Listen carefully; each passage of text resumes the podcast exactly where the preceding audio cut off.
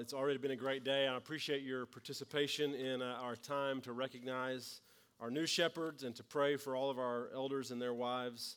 And just to want to ask you to continue to be in prayer uh, for them, for our church. Um, I think we have important and significant days ahead of us as we continue to seek to reach people with the love of Jesus here in Kaufman County and beyond. And so uh, I know it's going to take all of us to do that and appreciate your commitment to that process. Um, since Easter Sunday, we have been looking at the story of Jesus' resurrection and the way that the event of Jesus' resurrection was really more than just a one time event. And I've talked a lot over the last five weeks about how a lot of times Easter gets so much hype, it gets so much focus, and, and I think we forget that it's not just a one time event. It's not just a day that we celebrate the resurrection, but that it, is, it was really the start of something.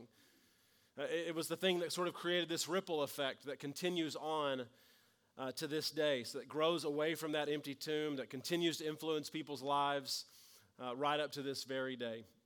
And as we close this series today, we're going to look at a story from Acts chapter 3, if you want to be finding a Bible and, and turning there. Uh, but before we go to Acts 3, I want to go back really quickly to something that I, to last week and something that I said and remind us about that. And I made this statement last week that uh, I have, I'll have here up on the slide. We don't simply celebrate the resurrection, that we become a picture of the resurrection. And, and I use the illustration uh, of a movie trailer, a movie preview. If you go to a movie theater, you sit down before the show starts and you see highlights, you see clips, three to four minute uh, videos that, that give you a picture of a, vid- of a movie that's going to be coming later. And I use that illustration to make the, the point that I think, in the same way, we are a preview. We are uh, of a coming attraction of the thing that God is going to do in the future. And that we, we, through our lives, we live out what we believe about the resurrection. We, we live now, would be another way to say this. We live now uh, like we imagine God wants things to be one day. And, and so today's story, I wanted to remind us of that because I think today's story provides an example, I think, of what that looks like, what it looks like to become a picture of the resurrection. In Acts chapter 3, beginning in verse 1, we're going to read, and, and uh, this is what Luke writes. He says, One day, Peter and John were going up to the temple at the time of prayer at 3 in the afternoon. Next slide. Now, a man who was lame from birth was being carried to the temple gate called Beautiful, where he was put, put every day to beg from those going into the temple courts. When he saw Peter and John about to enter, he asked them for money. And Peter looked straight at him, as John did. Then Peter said, Look at us. So the man gave them his attention, expecting to get something from them. Then Peter said, Silver or gold I do not have but what I do have, I give you. In the name of Jesus Christ of Nazareth, walk. Taking him by the right hand, he helped him up, and instantly the man's feet and ankles became strong. He jumped to his feet and began to walk. Then he went with them into the temple courts, walking and jumping and praising God. When all the people saw him walking and praising God, they recognized him as the same man who used to sit begging at the temple gate called Beautiful. And they were filled with wonder and amazement at what had happened to him.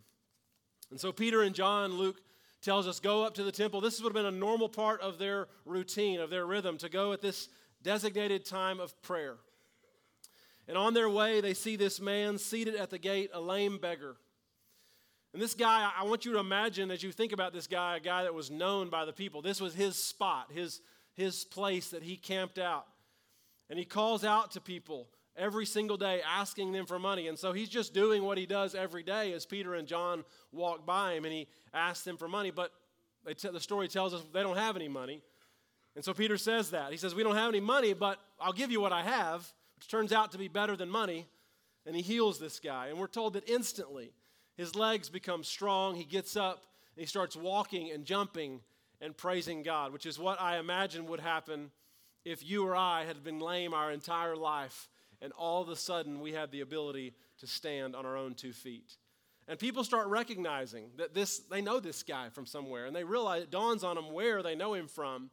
And there's a reason that that's significant we're going to talk about in just a minute, but I want to keep reading what happens next, picking up in verse 11. This is what Luke writes. He says, While the man held on to Peter and John, all the people were astonished and came running to them in the place called Solomon's Colonnade, which was just an outdoor, kind of open air, covered part of the temple. When Peter saw this, he said to them, Peter sees the opportunity for a sermon and he likes to preach, so he starts preaching. And this is his sermon. He says, Fellow Israelites, why does this surprise you? Why do you stare at us as if by our own power or godliness we had made this man walk? The God of Abraham, Isaac, and Jacob, the God of our father, has glorified his servant Jesus. You handed him over to be killed, and you disowned him before Pilate, though he had decided to let him go. You had disowned the holy and righteous one and asked that a murderer, Barabbas, be released to you. You killed the author of life, but God raised him from the dead, and we are witnesses of this. By faith in the name of Jesus, this man, whom you see and know, was made strong. It is Jesus' name and the faith that comes through him that has completely healed him, as you can all see. Now, fellow Israelites, I know that you acted in ignorance, as did your leaders. You didn't know what you were doing when you killed Jesus. But this is how God fulfilled what he had foretold through the prophets, saying that his Messiah would suffer. So he says, Repent then and turn to God, which is all repent means turn to God, turn away in a different direction, so that your sins may be wiped out, that times of refreshing may come from the Lord, and that he may send the Messiah who has been appointed for you, even Jesus Christ. Heaven must receive him until the time comes for God to restore everything, as he promised long ago through his holy prophets. And that is the title of the sermon The Restoration of Everything. We know that we live in a broken world, right? Any amens with that? We know we live in a broken world. Everywhere you look, every day when you wake up, there is plenty to be discouraged about. There is too much hate, there is too much war, there is too much poverty, there's too much disease, there is too much suffering. And it would be easy to think in the midst of the world that we live in that maybe God doesn't care about the world, that God doesn't care about the people that are in the world. But it's, it's important that we understand that what Peter has just said is that God still loves this world and has not given up on it, that Jesus is the one that saves and heals and restores the world by saving and healing and restoring people. Jesus is the one who saves and heals and restores the world by saving and healing and restoring people. When God created the world, God said that people, you, were made in God's image, that we would bear God's image. So the way I like to think about that is if you want to know what God looks like, you have to look at the faces of the people around you at any given point. Whether they acknowledge or not that they bear God's image, they bear God's image. And you only get a picture of what God is like when you put all the faces together, all the lives together. And God's plan was always from the beginning that human beings, that you and I, would be a kind of witness, that we would be witnesses within the world that we live in about the goodness of our Creator. This is what Adam and Eve's original plan was to, was to do, was to express to the people around them, to their family that would come after them, their, the generations that would follow, their lives would point to the goodness of the God that created them. And the prophets in the Old Testament, they knew this. They knew that even though things got off track very quickly, in the garden, and that the whole Old Testament story tells this unfolding of just how things kind of continue to get off track, and then people return back to God, and then they get off track again, and they return back to God. All throughout the Old Testament, the, the Old Testament prophets, they talk about this idea a lot that, that the plan was always that, that people would bear God's image. And that Jesus, there would be someone that would be a day when salvation and healing and restoration would come. The prophets dreamed about a day when things would be restored. And you can, you can pick any prophet Isaiah, Jeremiah, Ezekiel, Daniel, any of them. And they all talk about this. The best parts of their writing, their proclamation, their prophetic word talk about this. I'm just going to give you one example in Isaiah 35. This is just a few verses that Isaiah says from Isaiah 35, verses 5 and 6. He says, Then the eyes of the blind will be opened. He's prophesying about a day that's going to come, and the ears of the deaf be unstopped. Water will gush forth in the wilderness, and streams will appear in the desert. Then the lame will leap like a deer, and the mute tongue will shout for joy. You can leave that up there just a second. The reason that this is significant is because these things don't happen. You don't go to the desert and see a stream bursting forth in the desert, in the middle of the desert. You don't see lame people walking. You don't see blind people seeing. And so Isaiah is talking about a day that is going to come in the future, but that isn't Isaiah's experience. He's pointing forward to the restoration of people, that there will be a day when people will be healed and saved and restored, and that God will restore the world by restoring and healing and saving people. In Acts 3, this is an important verse. You could, I could pick a lot of examples, like I told you.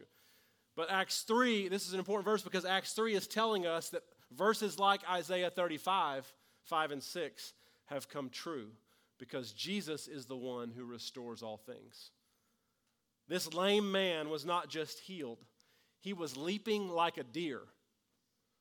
He was jumping. And I know, again, I would do the same exact thing if I had been lame my entire life. Peter knows that the Old Testament prophets speak of this day, and now he says, We have found the one that the Old Testament prophets were speaking about all along, and his name is Jesus Christ, Jesus of Nazareth, whom God has glorified, he said. We found the one that restores all things. They don't have money to give the man, but what they do have, they give. And what they have, because of the resurrection, is the living presence of Jesus Christ out of the tomb and living in them. And they are giving it away. They're giving it away. They're giving away as much resurrection power as they can. And as they're walking into the temple, like, did you notice in verse 11 when we read a minute ago that the man was holding on to Peter and John, Luke writes. He says he was holding on to them. He, he's overjoyed about getting to walk into the temple, but he's holding on to them. I wonder why. Why, why might he be holding on to them? I, I think it's because he's been lame his entire life. In the Torah, the Old Testament law, Leviticus 21, prohibited anyone that was lame from going into the temple. This was his first time to walk in to the temple. He is a broken man that has now been made whole. And not only is he a broken man that has now been made whole, he's an excluded man that now is included. Before, he could go right up to the temple, he could sit at that gate called Beautiful, but he could never go through it. The law said, You're not welcome here. There's something wrong with you. But now He's welcome because Jesus is the one who restores all things. God's presence, I've talked about this before. God's presence used to live in the temple, in the Holy of Holies, inside that innermost part of the temple, but God's temple is not in Jerusalem anymore. One generation from this story that includes this healed man, the temple will be destroyed and it will never be rebuilt again, which is significant for a lot of reasons. But one of the reasons is because that isn't where God lives anymore. You, now, with all of your brokenness, with all of your imperfection, with all of your messiness, with all of your humanity, you are the place where Jesus takes up residence. You are the place that is now this new and eternal temple. And the thing that's beautiful about people now being the temple of God is that it it can't be destroyed. It's not, a, it's not a physical location like, like a building is that's made out of brick, right? It's now it's made out of flesh and bones. It's made out of blood. It's breathing, it's living, it's active, and we're carrying God's presence around everywhere we go. I want you to, this is the crowd participation part of the sermon. You know, I like to do this from time to time, so wake up if you've fallen asleep on me. I want you to turn to the person next to you. I want you to look at them. I want you to say, You're broken. Go ahead. One more time, you're broken. You're imperfect, but you are the temple of God. We are the new temple of God. And thank you. We are the new temple of God, and we don't. We, ha- we have a beautiful gate, but the beautiful gate's name now is Jesus Christ. It's named grace. And it doesn't say you're broken, you can't come in. You have baggage, you can't come in. It doesn't say there's something lame about you, you can't come in, you're not welcome here. No, now things are changing because Jesus restores all things. And I want to drive this point home, church. I want you to hear what I'm about to say. The fact that Jesus lives inside of you, inside of me, I think should absolutely blow our minds. Jesus goes into heaven, and the Holy Spirit comes to live inside of God's people. That's a summary of the first two chapters of the book of Acts. The way I want to say this is this the Holy Spirit is the living presence of Jesus living in you. It's the living presence of Jesus living in you, an alive Jesus in an alive you. And this is how I want you to think about the Holy Spirit. So, too often we get caught up is it God and Son and Spirit? Is it one? Is it three? Trinity? What's that word mean? It gets, we get lost in some of that, right? The Holy Spirit is the living presence of Christ in you. Jesus was in one place, in one location. He went to heaven, and now he can be in every place, in every location. God doesn't just save us, God fills our lives with presence. Not like gifts, not presence with a TS on the end, presence with a CE on the end. His presence. And here's the thing I think too often, too often, whenever we think about receiving the Holy Spirit, we think about it as a one time thing that you receive the Holy Spirit, and it's like a box that you get to check. I, have received the Holy Spirit. You're filled. And then you don't, you know, you just have to kind of do your best to hold on to it and not lose the Spirit. No, that's not the way it works. In Ephesians 5, Paul even says, he talks about this idea of being filled with the Spirit. You don't just receive it one time. We're always wanting to be filled with more of God's presence. We should always be desiring, saying, God, I want more of you, more of you and less of me. Take over my life. We're surrendering, we're yielding. And that's what this process looks like. And over time, what happens is that the more of Christ that dwells in our hearts, it takes up more of the, the us that's in there, and we'll become more and more like Christ. It's as hard and as simple as that. We're not ever going to nail it 100%, but we are moving in a particular direction because you have God's presence, a live presence living in you. And knowing that means that this story isn't just about one man being healed. Right? It's not just about Peter and John. It's not just about this lame man. This story is also about you. It's about me. It's a picture of what God is doing for the entire world, restoring you and me and people that we love and know. And part of that restoration of all things involves God using people like you and me as we pay attention on our walk through life to the people in our path. People that we live with and work with and share life with, and even those that we might encounter along the road. And we do, we do what Peter and John did. All we do is give people a hand. Did you notice that? That's the way Luke, Luke words this. He said he just gives him a hand, he just lifts him by the right hand. In the name of Jesus, we do our part to help people stand up and walk. And sometimes that means we do give money, actually. We, we, don't, we don't always say, silver and gold I do not have, because sometimes we do have.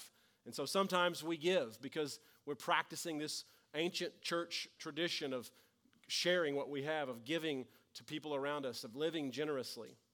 But we have to remember as we do that, and I think it's part of what this story tells us, there never is going to be enough money. We can give, we can throw money at things all day. There's never going to be enough money. What people need is someone to give them a hand. Peter and John gave this man something that was worth more than any temporary amount of money that he could have put in his pocket. We can give them friendship. We can give them welcome. We can give them respect. We can give people hope. We can give them mercy. We can give compassion. We can give love. And when we do that in the name of Jesus, simply giving what we have, and then we alert them to, through giving of what we have, to put their faith in Jesus Christ, then that's the way it works because Jesus is the one that restores all things. Now, I brought this illustration this morning because when I first started in ministry, I, I was 23 years old and I didn't have a plant in my office. We lived in Huntsville at the time. and the secretary at the church at that time decided I needed a plant, but I, was t- I told her I did not need something that I would be, be able to kill. So she got me this fake plant. And I've kept it for all these years. When I moved here, not long after I moved here, it, it broke. It, it, might have even gotten broke in the, in, the, in the move from Huntsville to Kaufman. And I was like, man, what am I going to do? And someone suggested that I just glue the pot back. And I was like, oh, that's a good idea. And so I've done that. And I, I brought this up here because you may or may not have been able to see it from where you're sitting, which is also kind of the point. But this pot is broken and it has been restored. And so I'm showing you this illustration, right? You could use a lot of illustrations when you remodel a house, when you restore an old car. Restored, which is the word that is used, restored does not mean the same, it means restored. If God is restoring all things, including you and me, we aren't going to be the same people that we were. We're probably still going to have some cracks and some chips. We're probably going to have some scars from the life that we've lived, but we will still be able to function as the people that God imagined. Actually, probably better. This man now has a story, right? Because he was he was restored, but his story still lives on in him. He was lame, and now he gets to walk and leap like a deer. Right after this sermon, and I'm closing, I promise, the authorities arrest Peter and John. They don't like what they're saying, and they ask him, By what power did you do this? By what power did you heal this man? And this is what they say. This is the last part of what they say. Then Peter, next slide. Then Peter, filled with the Holy Spirit, said to them, Rulers and elders of the people, if we're being called to account today for an act of kindness shown to a man who was lame and was being asked how he was healed, then know this, you and all the people of Israel. It is by the name of Jesus Christ of Nazareth, whom, whom you crucified by God, but whom God raised from the dead, that this man stands before you healed. Salvation is found in no one else, for there is no other name under heaven given to humankind by which we must be saved. When they saw the courage of Peter and John and realized that they were unschooled, ordinary men, they, they were astonished and took note that these men had been with Jesus. I want to close by saying this the mark of a resurrected person is that they have been with Jesus Christ. Peter and John aren't special. Peter and John are filled with the presence of Christ, and you are too. And Peter says, This didn't happen because of us. All I did was show kindness to a man that needed kindness. Right? We do our part, we let God work the miracle. And I realize that today some of you probably are feeling more like the man that's laying beside the road and less like Peter and John.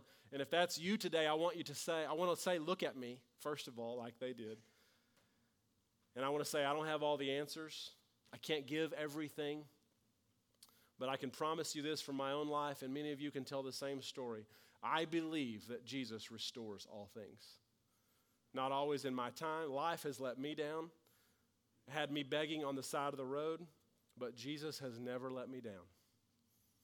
Somebody better say amen, or I'm going to come out of my. Life has let me down. We'll try it again give you a second chance had me begging on the side of the road, but Jesus has never let me down. Our job is to put our faith in Jesus, our trust in Jesus, to keep walking faithfully with Jesus Christ. I promise you that Jesus restores all things. It may not be fast, it may not be in your time, but He restores all things. And today, my hope and my prayer is that we will all remember that the resurrection is not just a one time event, but that its power is still at work today, every day making people like you and me alive. Every day there is a potential for things in our lives to be restored. Not the same as before, but restored. Living as a picture of the resurrection for the world around us. Amen. Let's pray. Father, we ask this morning that you come into our lives and that you transform us by your power so that the thing people will say about us when they encounter us is good night. Those people have been with Jesus Christ. That they'll see you. I love that what they see is you and not Peter and John. I pray that that will make us feel alive today, not just going through the motions of faith and church, but believing what we've been gathered here today to celebrate. Living like we believe that the tomb is empty. talking about it, saying it, proclaiming it through our actions and words. Maybe not explicitly saying it, but, but being willing to, through the way we live, communicate that we believe the resurrection is still as powerful today as it was 2,000 years ago. And yes, life will be hard and difficult at times, but we trust today, God, that you restore all things. And we are holding on to that promise, waiting for that truth to come in our lives and in the world around us. May you give us strength and courage, like Peter and John, uh, to live out what we believe. We thank you, Father, for your love for us and that we carry your image and that you see in us goodness. And we pray in Jesus' name. And the church said, Amen. Let's stand and let's sing together.